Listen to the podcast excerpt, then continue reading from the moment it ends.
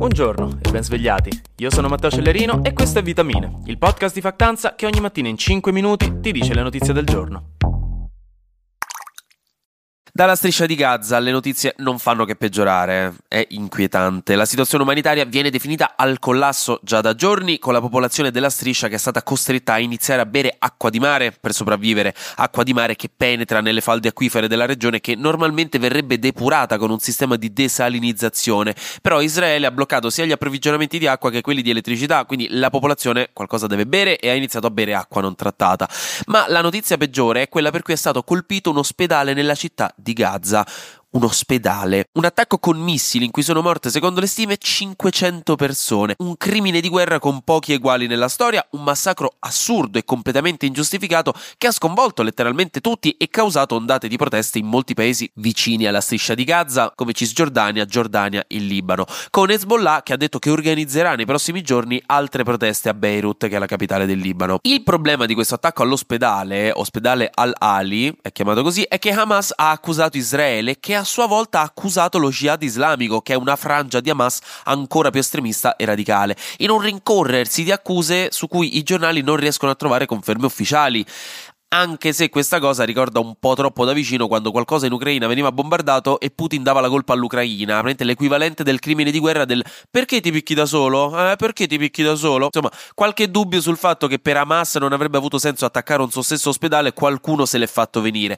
Però ecco, per ora non si sa con certezza chi abbia lanciato i razzi, stando alle versioni ufficiali. Intanto, dopo questo evento, è stato annullato il summit con i paesi arabi di Joe Biden, che quindi oggi arrivando in Israele si incontrerà soltanto con le autorità israeliane israeliane, mentre Guterres, che è il segretario generale dell'ONU, e che si trova a Pechino in questi giorni per un forum cinese sull'iniziativa Belt and Road, ha chiesto a gran voce in maniera ufficiale un cessate il fuoco umanitario su Gaza per finirla con la mattanza di civili, a cui difficilmente Israele darà retta in tempi brevi, e ha chiesto anche ad Hamas di rilasciare in maniera incondizionata gli ostaggi.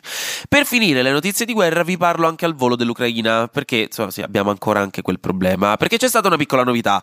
Per la prima volta da inizio guerra l'Ucraina ha potuto utilizzare i missili ATAC MS ATACMS, dei missili a lungo raggio forniti direttamente dagli Stati Uniti nelle ultime settimane, che fino ad ora non erano però mai stati inviati, perché agli Stati Uniti non piaceva l'idea che l'Ucraina potesse attaccare con quei missili direttamente il territorio russo visto che sono a lungo raggio. Quindi fino adesso aveva detto no. Ora però glieli ha inviati, dicono segretamente nelle scorse settimane, facendosi però promettere col mignolo di non fargli fare brutta figura, e l'Ucraina li ha usati per bombardare delle postazioni russe nei territori occupati di Lugansk e Berdiansk, quindi insomma non ha bombardato la Russia.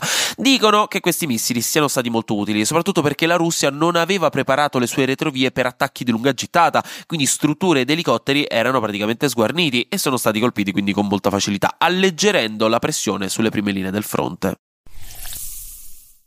Raga, adesso giuro vi faccio rilassare un secondo. Adesso metto le notizie meno impegnative che ho trovato. Staccate il cervello, pensate alla vostra crush del liceo. Ve lo meritate, siete stati bravi. Questa è la sezione dove facciamo lezione all'aperto perché se no in classe ci lasciamo l'anima. Il Guinness World Record ha nominato ufficialmente il nuovo peperoncino più piccante del mondo, il Pepper X, creato da un certo Ed Curry che aveva creato anche il precedente peperoncino più piccante al mondo, che è il Carolina Reaper. Carolina Reaper.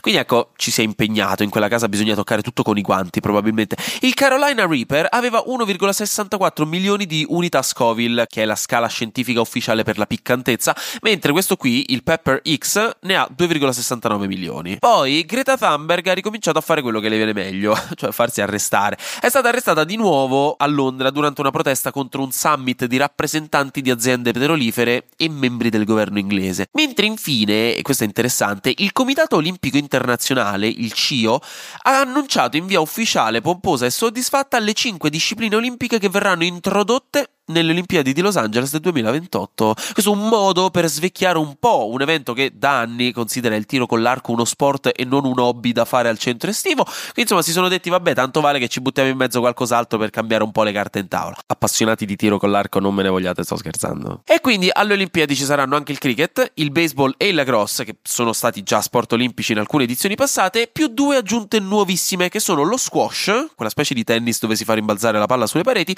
e il flag football che è una versione anche qui da centro estivo del football americano, dove non ci si placca, ma per bloccare l'avversario bisogna prendere la bandierina che sporge dalla cintura, diciamo un rubabandiera con qualche insulto in più. E finisco con delle...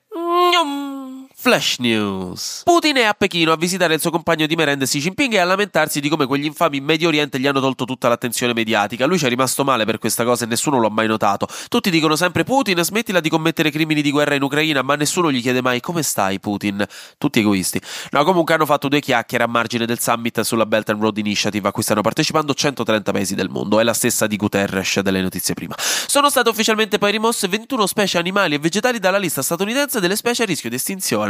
Che bello, finalmente una notizia positiva e pacifica per una volta sono state tolte perché le specie si sono estinte. Il Guardian mi ha davvero fregato stamattina con il modo in cui ha scritto il titolo della notizia, quindi volevo che provaste lo stesso disappunto anche voi, mi dispiace. In Polonia alla fine le elezioni le ha vinte l'opposizione, che ora dovrà creare una coalizione di governo che non sarà semplice da gestire, come ogni coalizione di governo in pratica, ma comunque il partito di destra Diritto e Giustizia rimane il partito più votato. Infine è stato trovato e ucciso dalle autorità l'attentatore di Bruxelles dell'altro ieri, attentato che alla fine era stato ufficialmente rivendicato dall'ISIS.